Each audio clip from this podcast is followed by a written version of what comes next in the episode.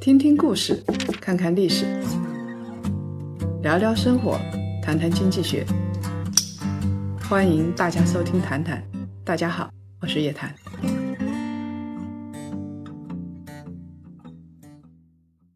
更多财经资讯，更多精彩热评，尽在叶檀财经。添加小 S 微信 ytcj 零零零九，叶檀财经首字母 ytcj 零零零九，备注喜马即可加入檀香大家庭，快来加入我们吧！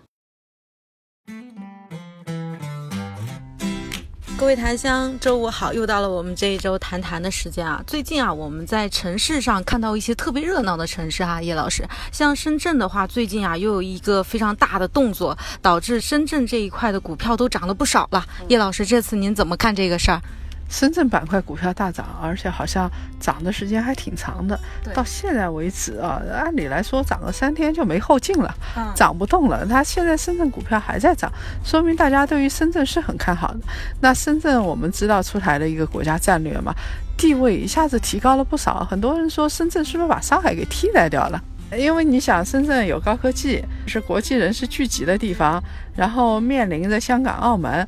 以前深圳金融这一块啊，其实一直不是太大的热点，因为我们知道境内的国际金融中心就是上海，现在又特别提出来了深圳要建一个大的金融中心，那是不是把上海全替代掉了？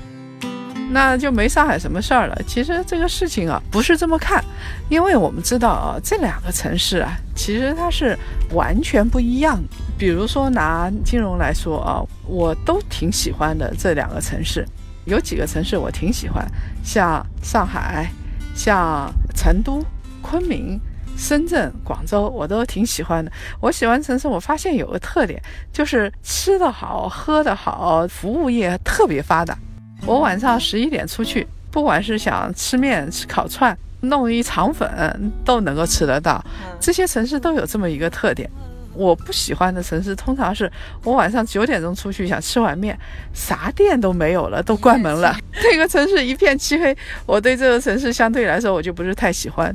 当然，这是我个人的一个偏好啊。这种偏好就说明我应该是大城市待惯的人。所以呢，享受到了各种各样大家平时的服务，所以一旦享受不到了，就是会发现浑身都不自在。像深圳，你晚上不管是九点、十点，完后半夜，你要找个吃饭的地方太容易了，特别方便。这是一个服务业特别发达的城市。那上海同样也是如此。我常住在上海，同时深圳、广州又去的特别多。印象很深的是，虽然都很发达，这两座城市啊还是不太一样。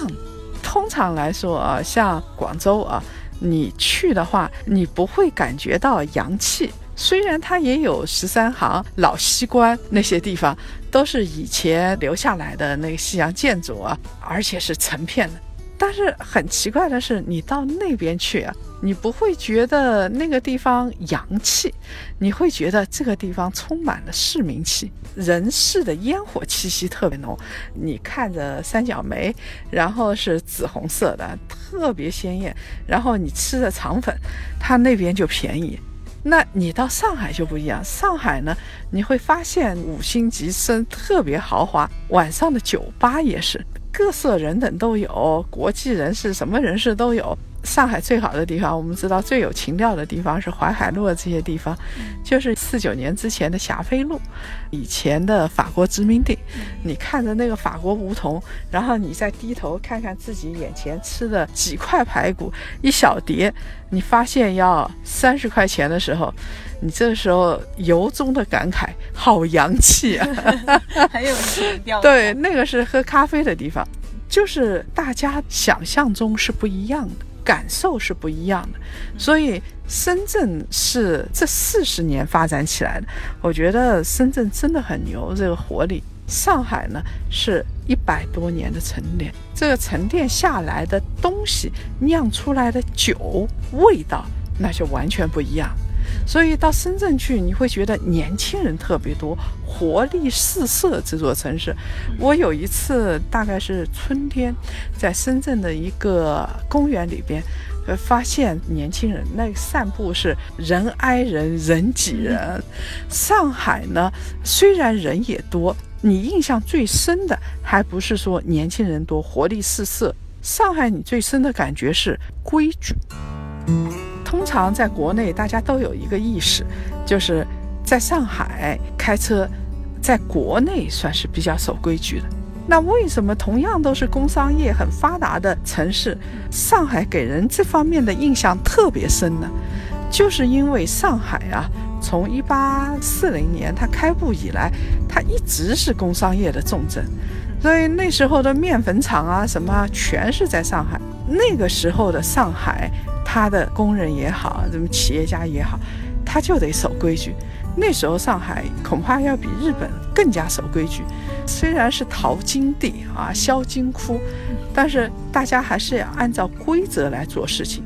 这个规则现在已经深化到，尤其是上海本地人骨头里边了。跟上海人谈生意是特别难的，他要谈半天，这个合同条款那个条款跟你抠半天。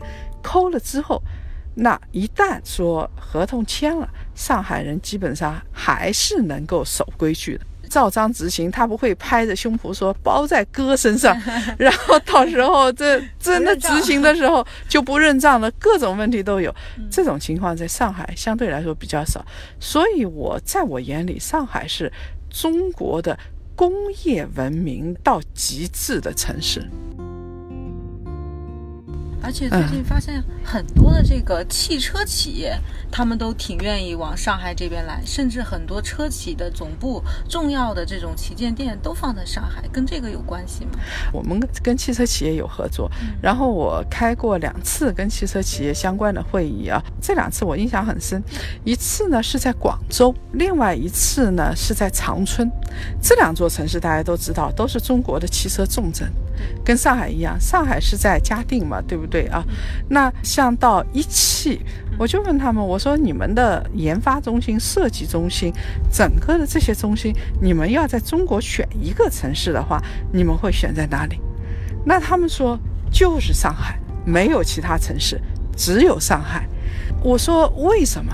就是汽车行业的工程师、汽车行业的设计师在上海太多了，他已经扎堆了。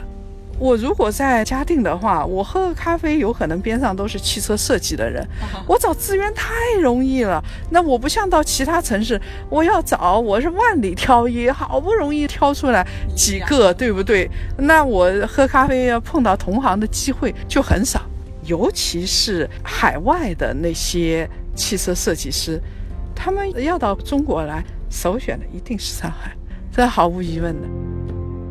然后我上次也去了那个广州，广州那边的话，广汽一定会有一个中心是设在上海的，这样子它才能够通过这个窗口跟国际去关联。所以不是说广州这个城市好不好的问题，而是它已经形成了一个产业链，它已经形成了这么一个窗户，这个窗户就是在上海，但是呢。你如果说要创业，速度最快，有可能你到深圳那个地方，到珠三角，那是要快得多，那全是年轻人在一起不吃不睡，那几天就给你弄出来了。这种情况在深圳啊是最常见的，东莞那些地方是最常见的。就刚才老师您提到一个说上海它是一个比较守规矩的这么一个城市，那它这种氛围是不是对一些民企的这种小型的公司创业会不会就有一些不太好的地方？这也是上海啊，经常被一些人诟病的。上海大企业多，这座城市缺乏活力，嗯，就不像深圳、广州那么这么有活力。我觉得，其实这个事情应该分开来看。它其实啊，不是这么看问题。上海最有名的一个例子，就是说，他们说，你看当时阿里、马云想要到上海，上海居然没有留下来，没有把马云留下来。所以有一个大字标题就是“上海为什么留不下马云”，很多人就以此作为诟病上海的依据。我记得去年开始，华为它的部分的总部搬到东莞了嘛。大字标题就是“深圳已死”，深圳为什么留不下华为？深圳房价太高了，所以深圳这座城市就死掉了。深圳会空心化，它会往东莞那些地方走。我想再问一句：如果东莞房价也上升了呢？下一步会去哪里？他根本不是这么说的。深圳我们知道，在四座一线城市里头，深圳是面积最小的城市，面积最大的城市。一万多公里的是北京，其次呢是上海，上海比北京要小一半都不止，再接下来才是深圳。深圳你要扩张也很难扩张，因为边上都很发达，都是各个地方。深圳再扩张，这个是很难的。我就这么说一句，深圳的土地是肯定会上涨的，它房地产价格也不会下来。那深圳怎么办？包括上海，上海它是一个直辖市。直辖市的话，边上它一扩张，哇，我的那个天呐，立马碰到的是两个强省，江苏、浙江。你说你把江苏的昆山弄进来，江苏不是要找上海拼命啊？那么其实这个时候是有其他方式来解决的。上海如果说他把所有的研发中心、设计中心跟它的制造中心都放在上海，对于上海来说是不可承受的。而且其他城市也会因此死掉，你只有一座城市发展起来了，沿着上海的城市全都半死不活的，这样的一个城市群还怎么发展起来？这不可能的。每一个城市都有比较优势的。你说制造业全在上海，那江苏怎么办？制造业全在江苏，那山东怎么办？临沂有一千多万人口了，你让他们喝西北风去啊？这个东西都不现实啊。那么，上海最好的做法是把它的高端服务中心、把研发中心、设计中心留在上海，然后呢，其他的制造或者是特殊的研发设计放在其他的周边城市，大家能够协同发展，还能够互补。我一定要在上海吗？不一定啊。我如果是做外贸，那义乌很好啊，苏州很好啊。如果是做电商的上下游产业链、上下游阿里上下游产业这一块的，我肯定是首选杭州。杭州房租又便宜，办公楼又便宜，又有各种各样的政策，电商上下游产业链非常全啊。我找客户也容易找到，我为什么非要在上海？没有必要啊。马云就是在上海，也未必能够做得起来，因为浙江才是中国的小商品之省。几千上万个客户全在浙江，阿里一开始起来，淘宝一开始起来，就是要解决他们的一个痛点的问题，就是怎么跟外界去对接。那他在浙江显然是最好的，在上海真不一定是最好的。我们看啊，长三角很有意思。长三角的特色就是谁也看不上谁啊，大家都有自己的优势，都觉得自己挺牛的。杭州人觉得我杭州特好啊，我现在准一线城市，我比你还牛呢，我干嘛要到上海来，对不对？那上海呢就开始往外拓展。八十年代的时候，上海的周末工程师坐着那种绿皮火车，到周末的时候，因为他要赚钱嘛，当时上海本地都是大企业，都是国企，那他就赚不了多少钱。改革开放的时代，大家又很想赚钱，他怎么办？周末工程师啊，一到周五晚上就哐当哐当坐着绿皮车到自己的第二居所、第二职业所在地去那边上班了，然后周末去帮他们这么搞零件、搞设计啊，这个周边才能起来嘛。那现在上海还有一块飞地，就是你跑到盐城。你跑到盐城那边去，你会发现盐城它现在很多企业都是上海过去的，上海移过去的。为什么？因为那边土地又多，人又多，劳动力成本又便宜，再加上苏北的整个沿江的高铁大通道打通之后，物流也就起来了，那整个的长三角才能起来，要不然就是灯下黑呀。一座大城市下面有一百座乌漆嘛黑的、经济很差的中小城市，你说中国城市群怎么搞？所以上海的制造业，它要突出自己的优势、高端服务的优势，然后呢，把制造业要转移到其他城市里边去。我觉得其实长三角做的是相当不错的这一块。那么深圳同样也是如此啊，深圳以前。刚开始准备要发财的时候，要第一桶金原始积累的时候，那个时候所有东西都在深圳，就像华为一样，研发在深圳，制造企业在深圳，什么都在深圳。现在深圳起来了，整个珠三角要起来，这这样的模式是不能维持长久的，你怎么持续啊？所以我们现在发现没有，华为开始全国布局、全球布局，它就布到东莞去，东管的部分的芯片设计起来了，高端制造起来了，整个的珠三角才能起来，这个是好事情啊。呃，所以你说非要把低端的制造业也留在深圳，把深圳害死，把边上的城市也害死了，没有必要啊！大家都发挥自己的优势嘛，对不对？那么另外一个呢，就是同样是做高端制造或者是做金融，两个城市的特色还是不一样的。上海，你比如说做高端研发，大家都有高端研发。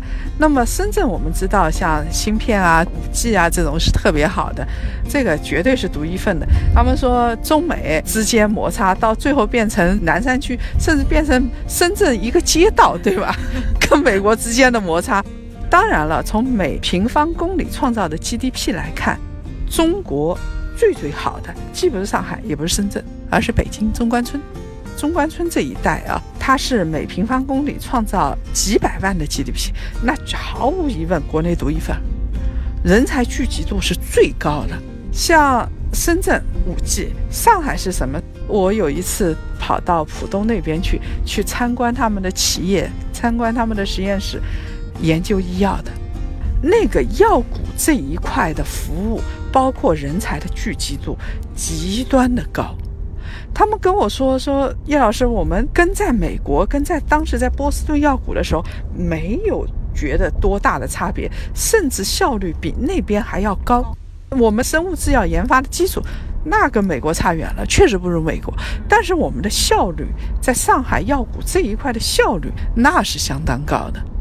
这个就是不一样的地方，你研发你的，我研发我的。如果说中国所有的城市都建金融中心，都建五 G 中心，那也完蛋了。我想说的是，包括金融方面，也同样体现出了错位竞争。你想啊，像深圳，我去的时候，那边很多私募基金经理啊，做一级市场、做天使投资的啊，我印象很深的是，他们太有活力了。像前海那边，几年时间，我的那个天呐，十年之内的时间，那这个发展是不得了的。所以你看，科创板背后一家公司后面有可能有几十家投资人，甚至上百家投资人，这些投资人布局在全国各个地方。但是深圳是我们看到的非常亮眼的，它的投资就特别的好。它刚好是对应了深圳的创业企业多这个特色的。那上海呢是金融中心，深圳有自己的特色发展出来之后，是不是上海就会因此而被打压掉？不会的，两个金融中心完全不一样。将来人民币的资本向下可兑换应该是在上海，人民币的交易中心肯定是在上海。那么现在你想想看，上海几个交易所啊？不管是石油交易所，还是黄金交易所，还是说上海交易所里边的那些铝啊、螺纹钢啊这些品种，全都是放在上海。上海已经形成了一个集聚。那么上海的螺纹钢价格动一动，全球都是要抖三抖的，因为中国的钢铁产量太大了，知道吗？像做螺纹钢、不锈钢那一块啊，做镍这些东西。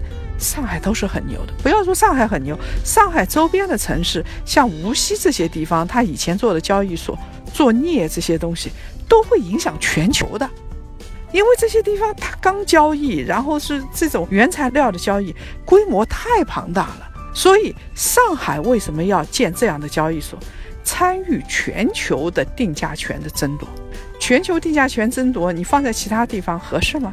都不合适。上海的金融人才占了上海总人口的百分之三，三十六万。那三十六万，你觉得跟两千四百万比不多啊？但你要想想看，其他的城市一万金融人才都是很难的，它还是很集中的。当然，它如果说它要像纽约这样，它要像伦敦金融城这样的话，上海的金融人才第一步要达到百分之十以上，两千四百万人口里边要有。两百多万人口是搞金融的，你想想看，这未来的量有多大？所以我从来不觉得说这个起来了，那个一定要死，这什么概念呢？我们为什么不能一起活，而且活得很好呢？是的，那本期谈谈呢，我们聊了几个最热的城市，我们聊了深圳，聊了广州，也聊了上海，同时呢，也聊了北京。那感兴趣的檀香记得回听本次的节目。那本周的谈谈到这里就结束了，我们下一期节目再见。好，各位檀香，下次再见。